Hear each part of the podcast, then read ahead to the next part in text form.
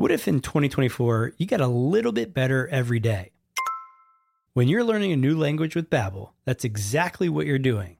And if Babbel can help you start speaking a new language in just 3 weeks, imagine what you could do in a full year. Be a better you in 2024 with Babbel, the science-backed language learning app that actually works. Don't pay hundreds of dollars for private tutors or waste hours on apps that don't really help you speak the language. Babbel's quick 10-minute lessons are handcrafted by over 200 language experts to help you start speaking a new language in as little as 3 weeks. Babbel's convenient courses are helping me learn real-life conversation skills in Spanish. It's getting so easy to learn how to order food, ask for directions, or speak to merchants. Studies from Yale, Michigan State University, and others continue to prove Babbel is better. One study found that using Babbel for 15 hours is equivalent to a full semester at college. Babbel has over 16 million subscriptions sold. Plus, all of Babbel's 14 award-winning language courses are backed by their 20-day money-back guarantee. Here's a special limited time deal for our listeners. Right now, get 55% off your Babbel subscription, but only for our listeners at babbel.com slash SPP. That's right. Get 55% off at babbel.com slash SPP. That's spelled B-A-B-B-E-L dot com slash SPP. Rules and restrictions may apply the podcast where we talk to smart people, but not necessarily done by smart people? That is an awesome question. This one goes down probably on one of my top five. Hey, I like nutrition. I like to eat food. This is the coolest thing ever. We're going to do this forever. I wish I paid more attention in that class. You know, I'm going to be honest, I don't understand that. As a man, I just I don't get it. Welcome to smartpeoplepodcast.com. Hello and welcome to Smart People Podcast, conversations that satisfy your curious mind. Hope you're doing well. This week on the show, we're diving into a subject we've never covered before, one that frankly intimidates me a little bit and is slightly outside the bounds of what we typically cover on the show. We are talking about racism, we're talking about reparations, we're talking about empathy and understanding and so much more.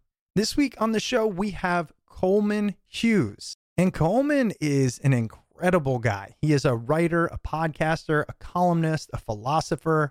He's been featured in New York Times, Wall Street Journal. He's appeared on some incredible shows and podcasts, such as Bill Maher, Sam Harris, Jordan Peterson show.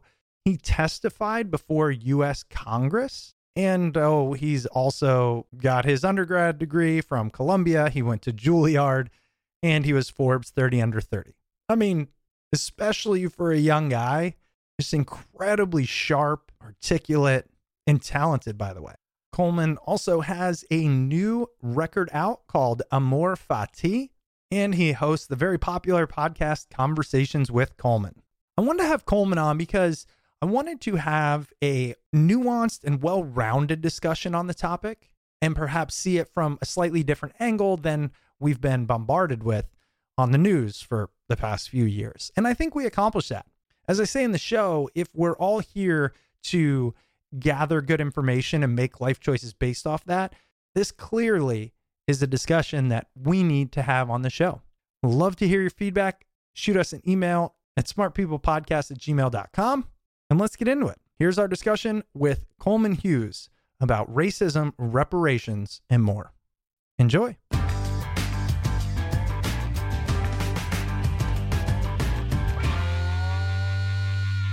Well, listen, here's why I wanted to have you on. And admittedly, this is probably the hardest podcast I've had to prepare for or do in 10, 12 years. And the reason is because one of the main conversations I want to have is around something that I don't fully understand, uh, but I want to. And I thought it would only be fair, like, if this whole podcast is designed to get better information to make better decisions, then we should cover it. And it's the general overarching theme of racism, which I know is something you have talked about for a long time. And I want to start with this. I mentioned to you, you know, hey, we haven't really covered this topic in 12 years. And your face, you were like, really? When I said that, I'm curious what went through your mind. No, it's just, it's interesting because it's been in the conversation for a long time. And certainly during 2020 and 2021, it seemed like all anyone was talking about was was race. There was an explosion of interest in the media, and you can actually see this in graphs, right? Certain people have looked at how many times the New York Times mentioned the term racism per week, right? And it goes it's like a flat line until like 2010 and then starts to tick up and then in 2020 it just skyrockets, right? You said you had done 400 podcasts, which was really impressive to me and and um, rare. So I just figured one of them you must have touched on it, but not necessarily. Yeah, and it's a miss on our part, right? I mean, it just is. And so I was excited to talk to you about it. You mentioned that growth in racism, whether it be in the media or just in general discussion. What drove that increase? So it's a complicated story. Some would say that what drove the increase in coverage about racism was an increase in racism, right? That would be a very uh, a simple theory. I, I don't think that's right. I think if you look at any indicator of real racism, such as how many black people unarmed get killed by the cops every year, or what people say in poll data about whether they would how they'd react if someone of a different race moved in, the, in next door any indicator you want to use racism has been going down pretty much steadily since 1965 right? 1965 around that time something like half or more of the country would have said i don't want my son slash daughter marrying someone of a different race. It was a overwhelming majority opinion. Now that's single digits.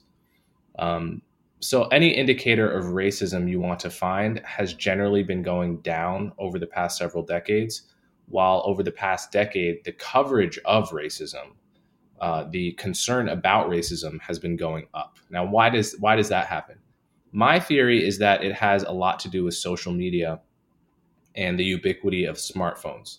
The the one two punch of Facebook, Twitter, and and other social media um, apps, and everyone having a smartphone in their pocket. Now, what that does is it makes information spread exponentially faster.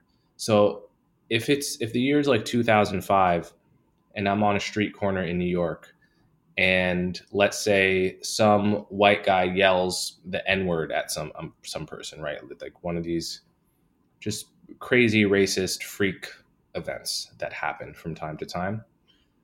What happens there? Basically, you know, I tell my friends about it. I get on a landline and like I'm like this crazy thing happened today and I go on with my life. In 2018, say or 20 starting around 2012, what happens is I'm filming it with my smartphone and I'm posting it on Facebook where it can be seen by millions of people in hours, right? That fundamentally changes the way that information travels. And when you change the way information travels, certain kinds of information benefit from that change more than others.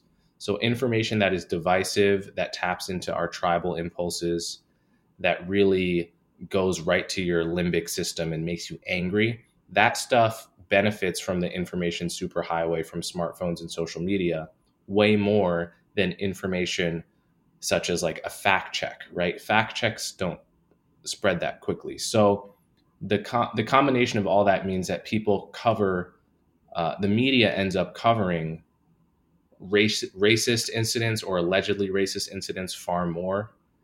And people get the impression that racism is on the rise and everywhere even though in actual fact it's been going down. Yeah it reminds me of i heard somebody equate the craziness of social media to the crazy neighbor that we all had growing up so they gave this story they said you know we all knew that person in the neighborhood who you just don't go knock on their door you don't go into their yard like they're going to yell at you yeah now that person reaches a million people instead of the mm-hmm. four in your neighborhood. And so mm. if everybody had that crazy neighbor, now imagine a, you know, a social media platform full of those crazy neighbors. And it was the best way I could think about it because mm-hmm. as you were highlighting and and there's a book um, that I've referenced a few times on the show it's called The better angels of our nature. Most of the things we deal with in civilization today are better off than they were historically, if you look back at any time frame. But it doesn't feel that way. From your perspective, given the amount of discussions you have with thought leaders on your podcast, the amount of uh, reading and research and writing you've done, um, in general, do you think it's a better place to be today than in the past? So I would say in in most ways, the the pre- the present is better than the past in terms of uh, well, some people say wages have been stagnant for decades, and that that is true among some populations, but the price of goods and services has been coming down. So what you can get for ten dollars versus what you could get for inflation adjusted ten dollars in 1950, you can get way more today, right? So in that sense, even today's poor are wealthier than yesterday's poor. Today's middle class is wealthier than yesterday's middle class in terms of the actual purchasing purchasing power of your money. So that that counts for something. People live longer than they lived 50 years ago. On the other hand, life expectancy seems to have been declining in America for a couple years now, largely thanks to the opioid e- epidemic. So innovation has led to lots of general uh, benefits, right? Like lots of diseases that you could have died from in 1950, you don't die from today. That's a very real benefit of modernity. Technology, a lot of technology is a, is a great benefit. And, and so, uh, transportation, the ability to hop on a plane for $200 and go to a completely different part of the country is something that was not available to people in the past. So, in all these different ways, we have more opportunities. On the other hand, innovation is not always good because uh, we've also innovated to make you know foods more addictive but not necessarily as healthy. And we're far more far more obese than we were say 50 years ago. That's innovation too. Um, we've innovated uh, content creation and made it so addictive that it's people are spending a lot of including me low quality time just like consuming snippets of videos which may be really funny and good but but how much of your life do you want to spend in like a TikTok sinkhole? So we've innovated content to be addictive and um, with without actually providing necessarily much soul nourishment, let's say. And and now everyone has ADHD and everyone has adult ADHD allegedly, um, and and so that's a consequence of innovation too. And so there are downsides to modernity. I think there are certain ways in which the past is better. Overall, I think I would not trade my life for say my grandfather's life and I think that's true of almost almost anyone you could ask in in America and in most modernized countries. If if you're being honest and you talk to your grandfather, grandmother about what their life was, mostly you wouldn't trade it. This episode is brought to you by Rocket Money. If I asked you how many subscriptions you have, would you be able to list all of them and how much you're paying? If you would have asked me this question before I started using Rocket Money, I would have said yes. But let me tell you, I would have been so wrong. I can't believe how many I had and all the money I was wasting. Rocket Money is a personal finance app that finds and cancels your unwanted subscriptions, monitors your spending, and helps you lower your bills. I can see all of my subscriptions in one place, and if I see something I don't want, I can cancel it with a tap. I never have to get on the phone with customer service. They'll even try to get you a refund for the last couple months of wasted money and negotiate to lower your bills for you by up to 20%. All you have to do is take a picture of your bill, and Rocket Money takes care of the rest. Rocket Money has over 5 million users and has helped save its members on average of $720 a year with over 500 million in canceled subscriptions. Stop wasting money on things you don't use. Cancel your unwanted subscriptions by going to rocketmoney.com slash smart. One more time, that's rocketmoney.com slash smart. This episode is brought to you by Hims. We don't want to admit it, but 52% of men over 40 experience some form of erectile dysfunction. But like many health problems, no one wants to talk about or take up hours of your day to deal with it. That's why you need to check out Hims. Hims is changing men's healthcare by providing simple and convenient access to science backed treatments for erectile dysfunction, hair loss, weight loss, and more. The entire process is 100% online, so you can get a new routine of improving your overall health faster. Hims offers an array of high quality options, including pills or chews for ED, and serums, sprays, or oral options for hair loss. If prescribed, your medication ships directly to you for free and in discreet packaging. No waiting rooms and no pharmacy visits. No insurance is needed. Pay one low price for your treatments, online visits, ongoing shipments, and provider messaging. You can even manage your plan on the HIMS app, track progress, and learn more about your conditions and how to treat them from leading medical experts. Start your free online visit today at hims.com slash smart. That's H-I-M-S dot com slash smart for your personalized treatment options. One last time, hims.com slash smart. Prescriptions require an online consultation with a healthcare provider who will determine if appropriate. Restrictions apply. See hims.com slash twist for details and important safety information. Subscription required. Price varies based on product and subscriptions plan. That's a really good way to look at it. On that note, the thing that hooked me into saying, man, I got to talk to Coleman is this thing you wrote, and it said, most people who grow up at least in diverse settings where they encounter people of other races end up having the deepest possible human relationships with people of different races. What that proves is that there is no amount of intimacy between people or closeness that a racial difference can stop. That seems to be true. But again, the narrative that I think we start to believe in, and myself as a white male really start to almost feel guilt for, is that if I believe that to be true, then there is an aspect of racism I'm missing because I never lived it. That's an interesting premise, though, because so if you accept the premise that if I haven't experienced X, I cannot possibly understand or have critical thoughts about X, that to me is not an obvious premise. If that's true, then it would be very difficult for you to resonate, frankly, with most movies, most books, most stories that are not narrowly about, for instance, white guys who came from where you came from, right? My guess is that you actually have very little trouble resonating with great movies and great stories and great books where the protagonist is, say, a black guy or say a woman or say someone from uh, not even from America, right?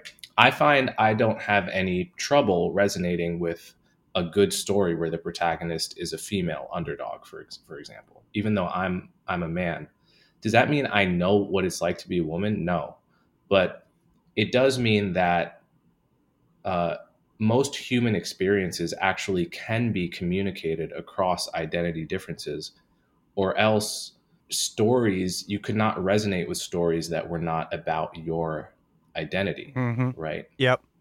So if I tell you a story about a time when I had a racist incident, and I can if you want, I actually, if you're paying attention, I don't think you will have trouble imagining yourself into that situation. And if you do that open mindedly, I think that that empathy actually does. And by the way, that goes both ways, right? So I'm not white. I've never been in a situation where you, you know you've expressed in this conversation you feel weird or maybe even guilty as a white guy thinking a thought that you think might be right but maybe it's not your place to say right? I've never been in that situation but i can actually by analogy and by similar other experiences imagine what it would be like to be in that circumstance. And this is the basis of human bonds is you tell me your your story i tell you mine. And and to say that something about race prevents that basic human you know moment from happening is very wrong to me Yeah. Yeah. And you used a word there that I want to highlight, which is, you know, you can resonate with. And I think what I was trying to say is I resonate with it, but I don't feel like I'm allowed to say it. And you know what I mean? And and I'm not even saying that's a good thing. It's just something I realized in looking at a lot of the things you have said. That's why it's kind of a meta conversation, recognizing like, why have I felt that way? So one Mhm. was I watched your testimony on reparations and I said, man, everything he said makes all the sense in the world. But can I say that? Yeah, no, I mean, I hear that. And I would, I mean, my philosophy, and this is not shared by everyone, of course, is that good arguments and true arguments and wise arguments, arguments that would lead to a better world if they were adopted, that you can make those arguments regardless of who you happen to be. Uh, whether you are white or black, man or woman, etc., and that you should not judge people based on their their skin color or or their gender, but whether what they're saying seems right to you, and if it seems wrong to you, you should spell out why it seems wrong to you without saying, "Oh, well, you're a white guy. Oh, well, you're a blah blah blah." Whatever it is, to, that that that's ad hominem to me. And you know, I think like a philosopher. I was a philosophy undergrad. Your, I don't think your the truth or or what is true or what is good depends on the identity of the speaker. And I I, I hope to inspire more and more people to live that way. Yeah. I want to dig back into the quote that I just mentioned there's no amount of intimacy between people or closeness that a, that a racial difference can stop. It reminds me of the statement, I don't see race. And even that statement, I feel like with good intent coming out of somebody's mouth can be taken a number of ways. What do you think about that? If I were to say, I don't see race, or if I were to bring up my little boys who who they really didn't even recognize it until a certain age. Yeah, so I don't see race. That's a phrase that has been uh, repeated a lot, and I, I think, as you note, in a well intentioned way. But the problem is that for adults, it's not true. Certainly for American adults, and I, I would argue probably most adults around the world. The unfortunate fact is we do see race, right? Like everyone watching your video is going to notice that I'm not white and that you, that you are, right? And we are conditioned to think of people as falling into racial categories. Now, that's a whole nother conversation whether we should even be thinking of people as in racial categories, because I think race, race is more of a social construct than a reality. But the point is, the fact is that most of us do.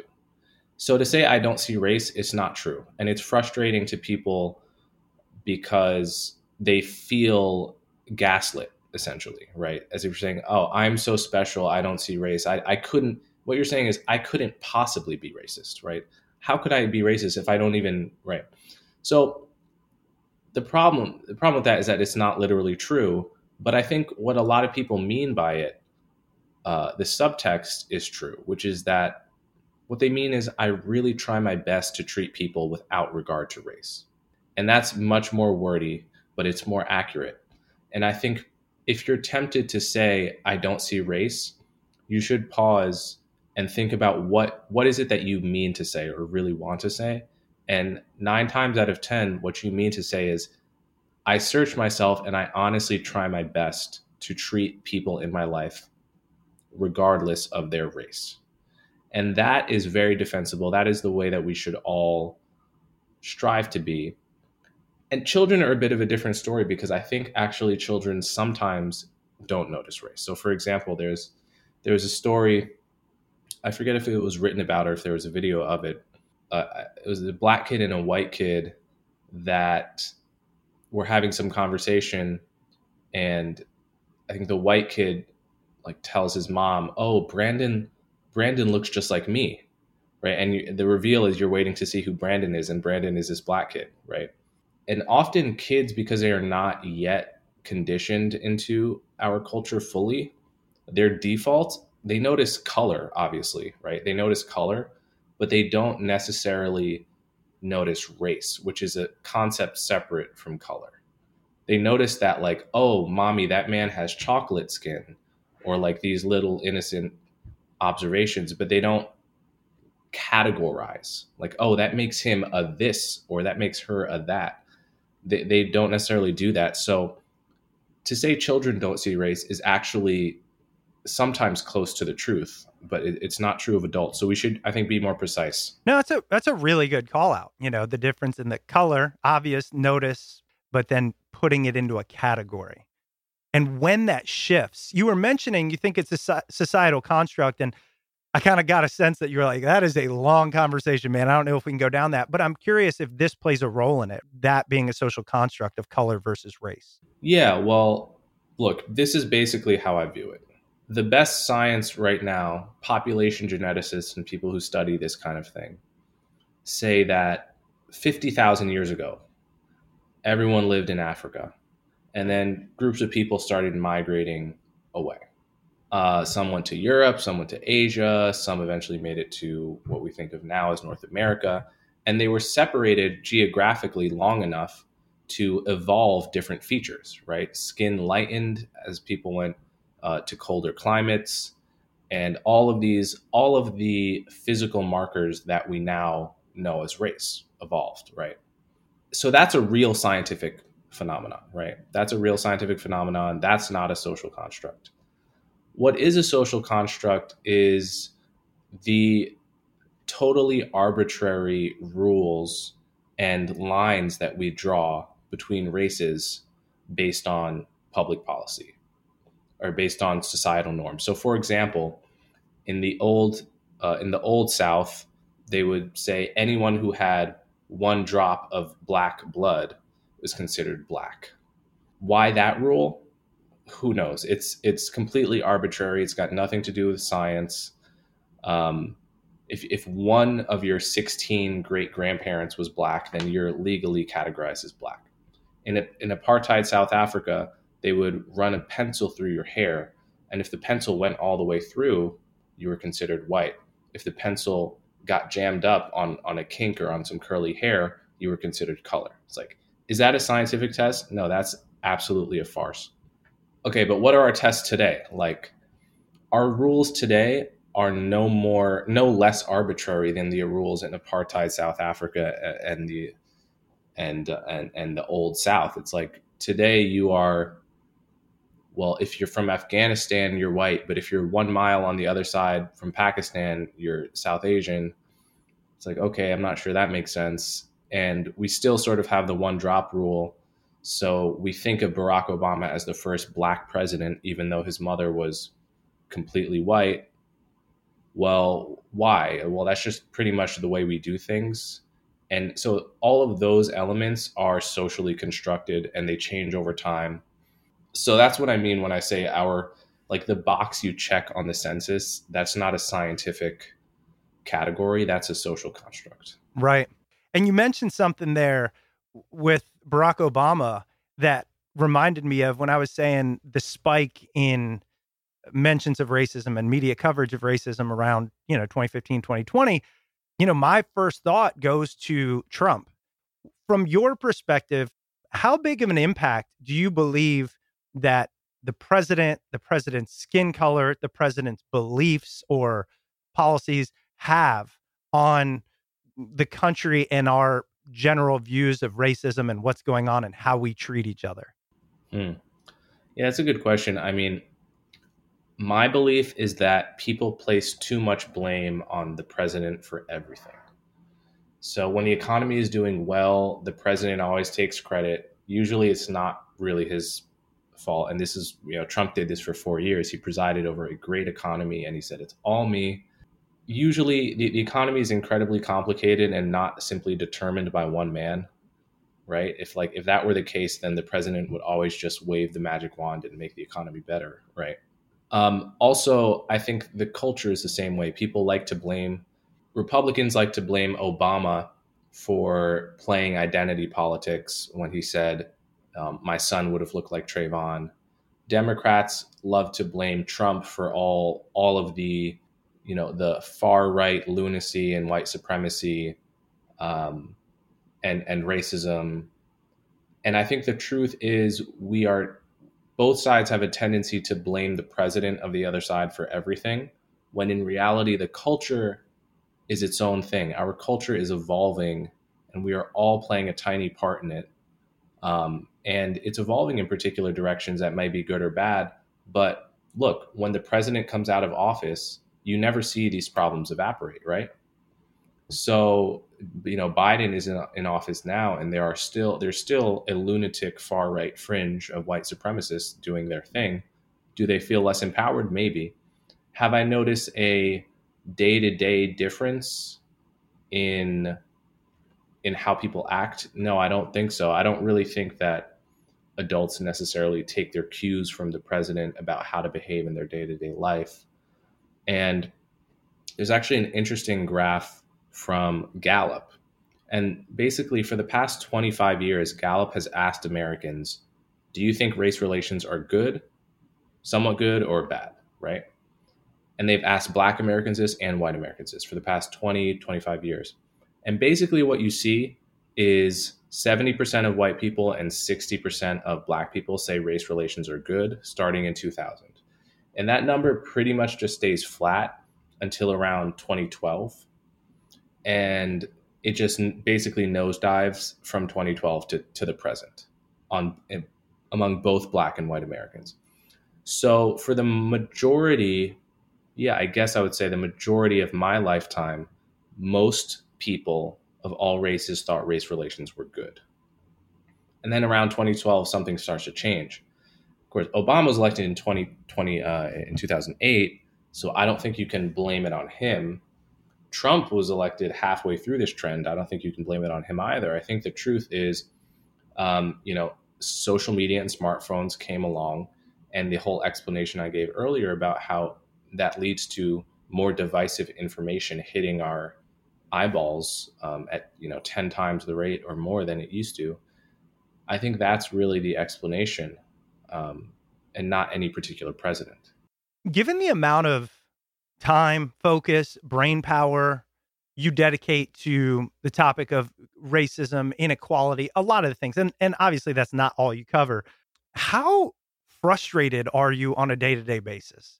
Like to use this as an example, when I listen to your testimony on reparations, this is going to sound so myopic, but I don't know how people can't agree with your sentiment. It made so much sense to me. There's a statement I wrote down. You said, I'm not saying that acknowledging history doesn't matter. It does. I'm saying there's a difference between acknowledging history and allowing history to distract us from the problems we face today. Who the hell is going to say that statement doesn't make sense? I don't get it. I get frustrated and I just this is like a sliver of my life. How how do you or or do are you just out there walking around pissed off all the time?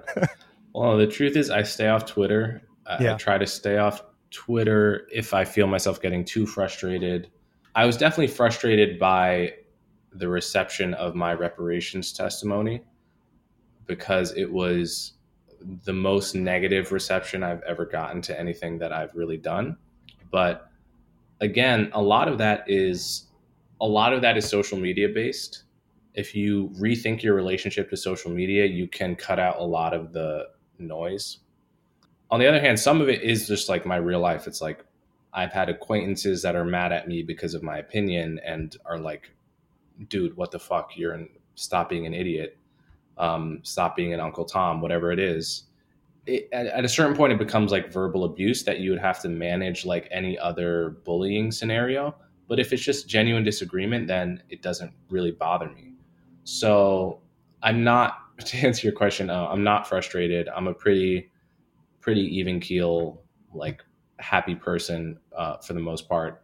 I, I do get frustrated when people attribute things to me that I don't believe mm-hmm. and have mm-hmm. never said. Yep.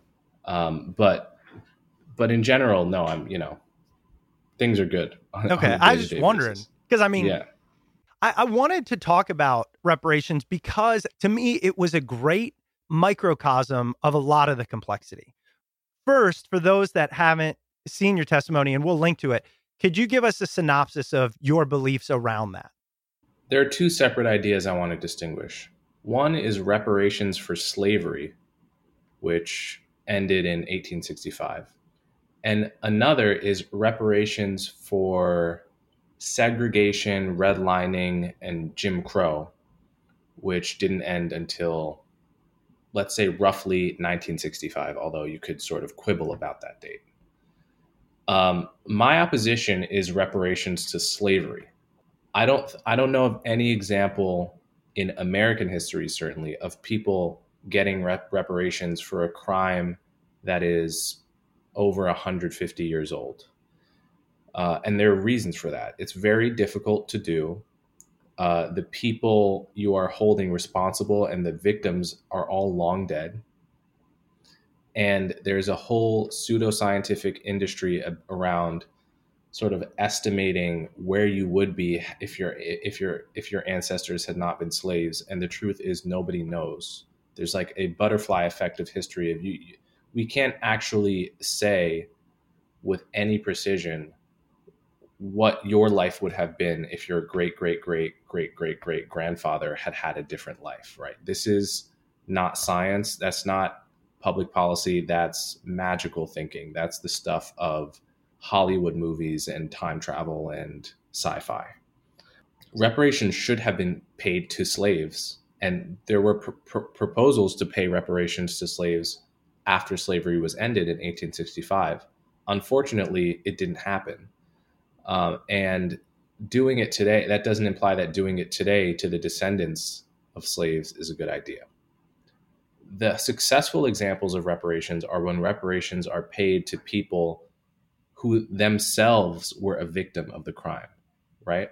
So if you're talking about Japanese Americans during uh, after after the internment during World War II, they were paid reparations and, and they were paid reparations really to the specific people in question or at most their children.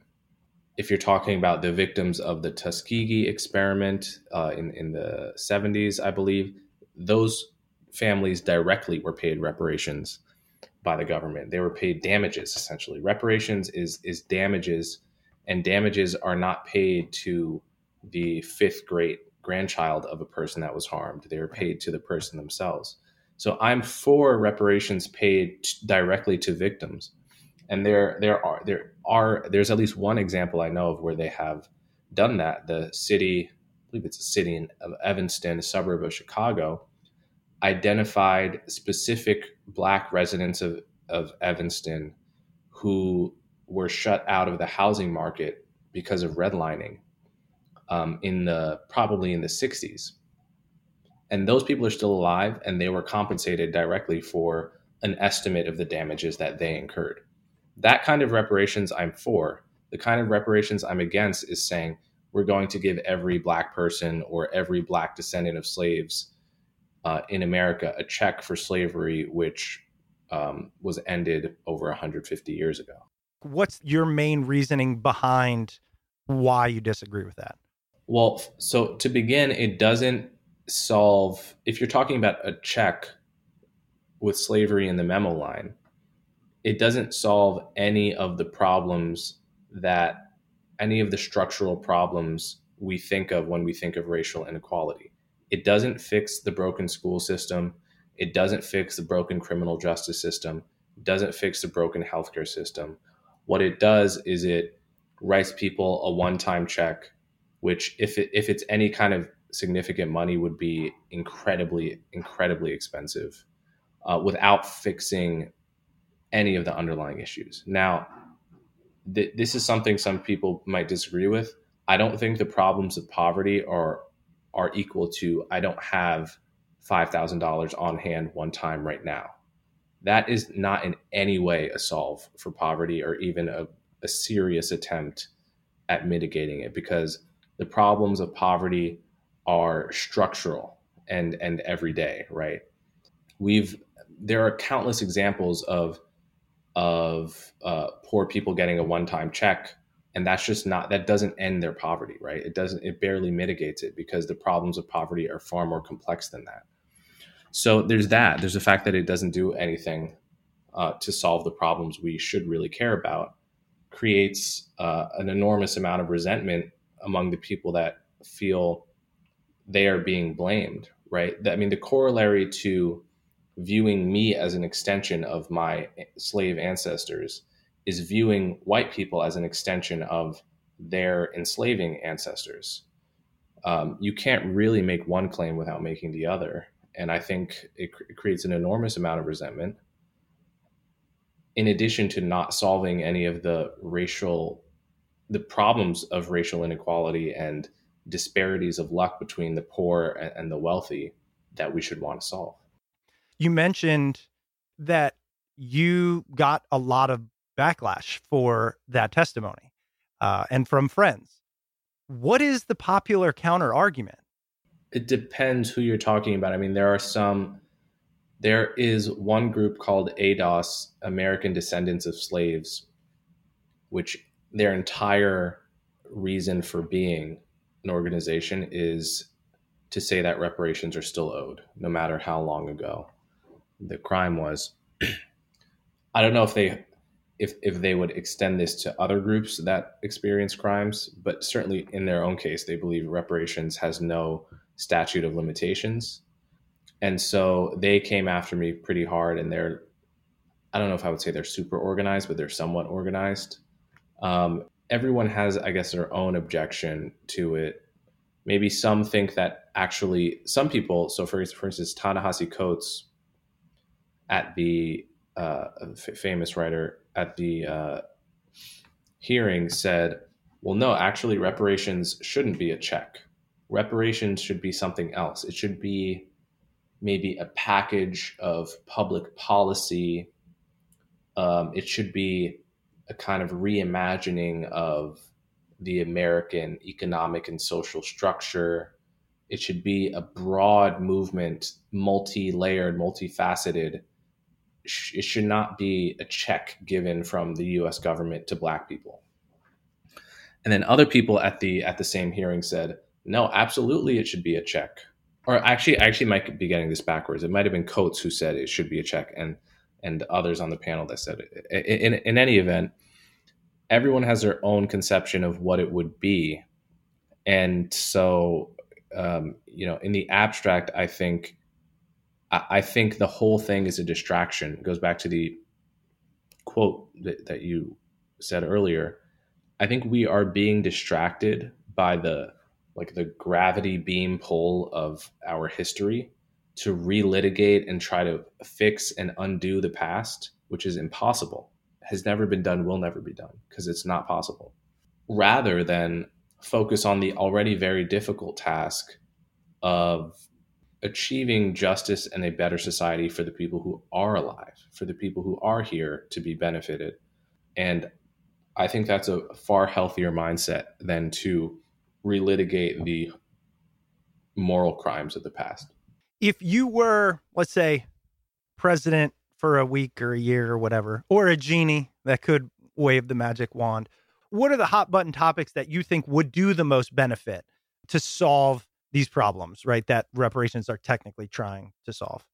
So, in terms of public education, I think in cities, charter schools have uh, been shown to uh, often outperform public schools that's not as true among charter schools in the suburbs, but the charter networks that have proven that they can, you know, to some extent take the same kids in the same neighborhood and do better with them, do better by them, um, I think should be supported.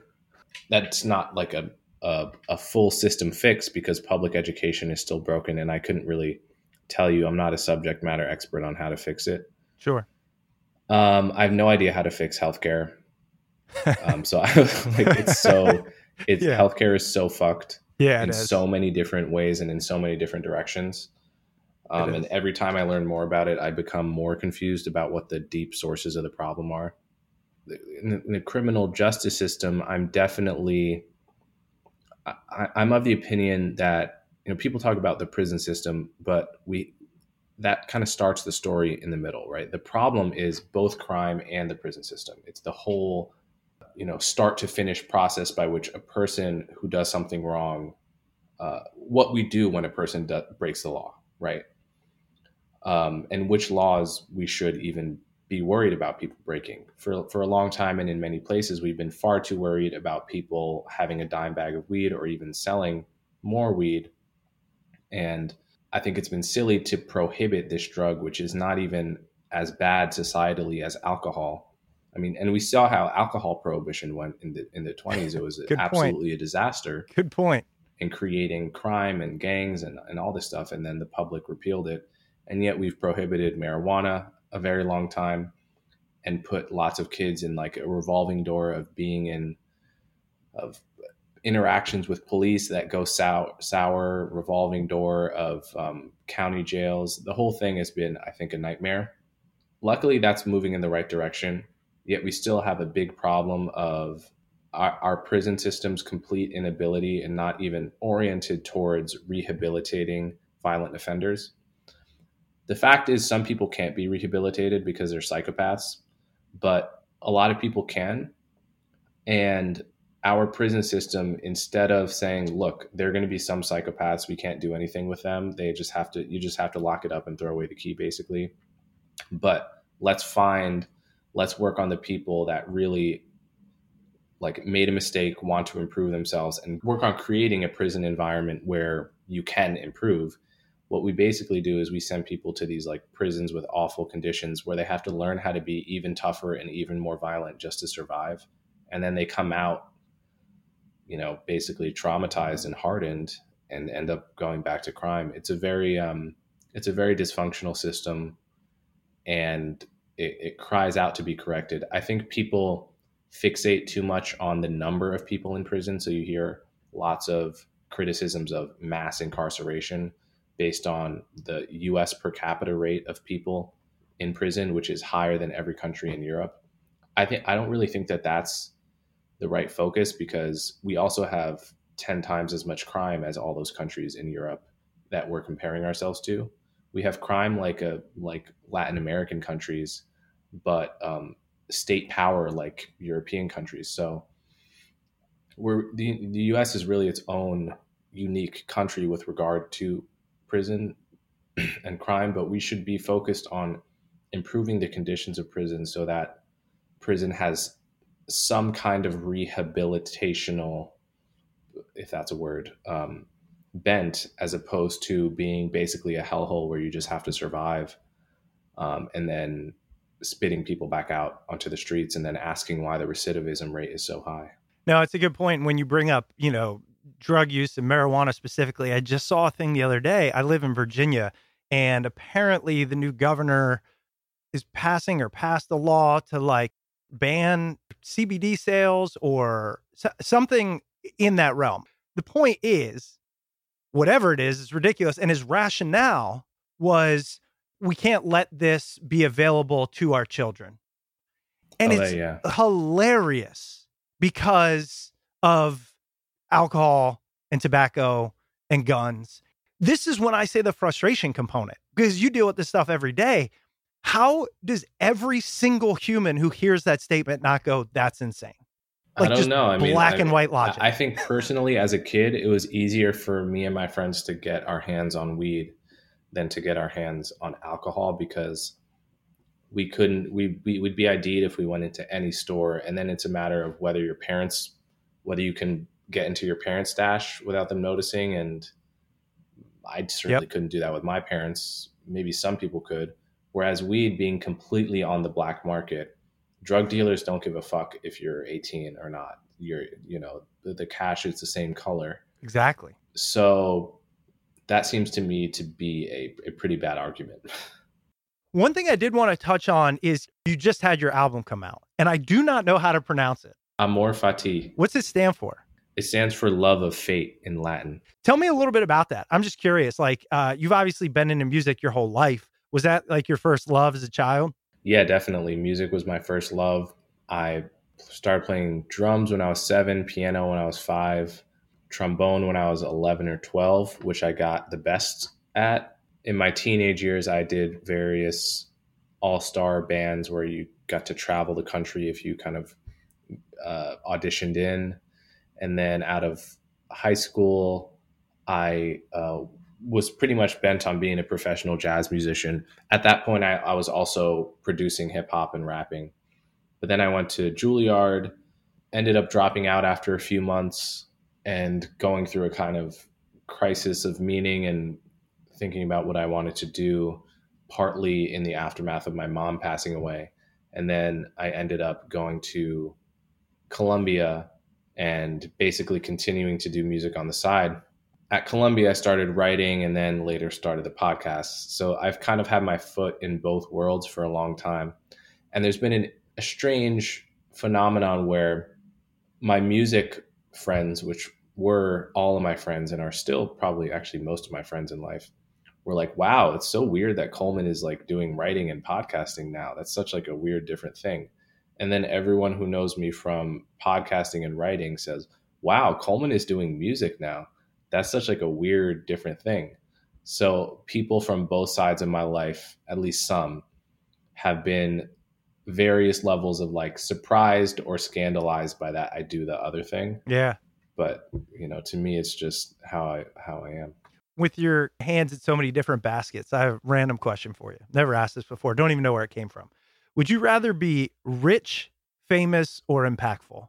well i can rule out famous to begin with Okay. i think um there's a i think there's a great tim ferriss article about wealth versus fame and he quotes this bill murray quote where bill says whenever someone comes up to me and says they want to be a little kid comes up to me says says they want to be rich and famous i say try being rich first and see if that doesn't give you everything you want um, the point being that what comes with fame it seems to me not clear to me that that's a net good for your happiness like not being able to walk down the street and go to my local coffee shop without people coming up to me even if they're fans just like asking for pictures um, having to deal with that level of facial recognition just like i don't think that human beings were built for fame. Now money money is great because you can just you can stop doing everything that you hate doing even if that's as simple as you know i no longer want to be the person that cleans up my house. Well i have money i can outsource that uh, you can buy your own time back and you can create your life you can basically create your ideal life if you have if, you have lots of money or you can at least take steps towards that. So that one's easy. Um, and the question the third one is impactful. That's that's interesting. Would i rather be rich or impactful that's a good question i don't really have a, a, a pat answer to that one do you have a No, I answer well, and just the fact I appreciate you thinking about it because it'd be as soon as I asked it, I realized it'd be so easy to say impactful, Mhm. sound like the good guy, and walk away, and I would have had to probe you on that. I, I there's a reason, by the way. I have uh, one follow up question here, but I was just curious if if Well, you had if you're rich if you're really rich you can be impactful. you can you can be impactful Exactly, right? yeah. and if you're impactful without being rich that would suggest some level of fame maybe That's fair. You just mentioned something I think is worth digging into, which is you dropped out of Juilliard, your mother died, you went to Mhm. Columbia, you studied philosophy. That does Mhm. not seem like a um a shock to me when I hear Mhm. went to Juilliard, okay, loved music, had a, a traumatizing event, changed life path, and then went to study philosophy. Was the philosophy an answer or an attempt to answer the question that comes when somebody like your mother dies, which is like, what the hell's the point of anything? I would say yes, probably. So I I had taken one philosophy class when I was a senior in high school. I enjoyed it. I was naturally good at it, but I at the time I did not think I actually enjoyed it a lot. I had a knack for it, but I didn't think, oh, this is something this is what I want to major in in college. When I was at Juilliard and, and my mom was was dying and then eventually died, I definitely made a sharp turn into a, a deeper interest in philosophy because I I did feel like what is the point of life if you can just die for random reasons in in your 50s like my mom did? And the only place that you can really ask those questions on a college campus and not be laughed out of the room or like told to leave told sir this is a wendy's is um is like religion and philosophy so i That's true. flirted with majoring in religion, but the problem is I'm not religious, and sometimes it I was, was going to ask you that. to Okay, yeah. fully. It was difficult to like write the 20 page paper on the differences between like two strands of Hinduism that ex- existed in like the t- second century BC because I I wasn't that interested. It all seemed like there was too much hocus pocus elements to it, even though there is a core of spirituality and depth and profundity to religion. Um, so philosophy was a place where you can ask those questions with more of a rational basis. So it was clearly the choice, and it was, I think, partly to do with my mom's passing. I'm curious, especially with somebody like I mentioned, some of your accolades and your intelligence, your drive, your worldliness. Did you come to any answer on like, what do I want to do here? My primary concerns as like an 18 to 20 to 21 year old was to avoid depression and horrible anxiety and to make career choices that were compatible with inching my way towards a happier life. So I knew that ruled out that ruled out professions that I knew I was going to be totally bored by even if they're difficult. Like I'm not saying finance is easy. I'm saying it to me is boring. And no matter how much money I made get to a certain point and like have some kind of crisis and like do something crazy as a result of being unhappy. So that my options are, are, constrained in that sense of like I have to do something that's compatible with my happiness, which is at least somewhat interesting, which just threw away a lot of it threw away like consulting and finance right away, which is what most exactly. maybe what most people were kind of looking at. That thought process is extremely rare at 18 again it's something it's something that may there are silver linings in every tragic experience but for my mom to die at that age i think forced me to ask questions that i may not have asked until i was 30 or 40 yep.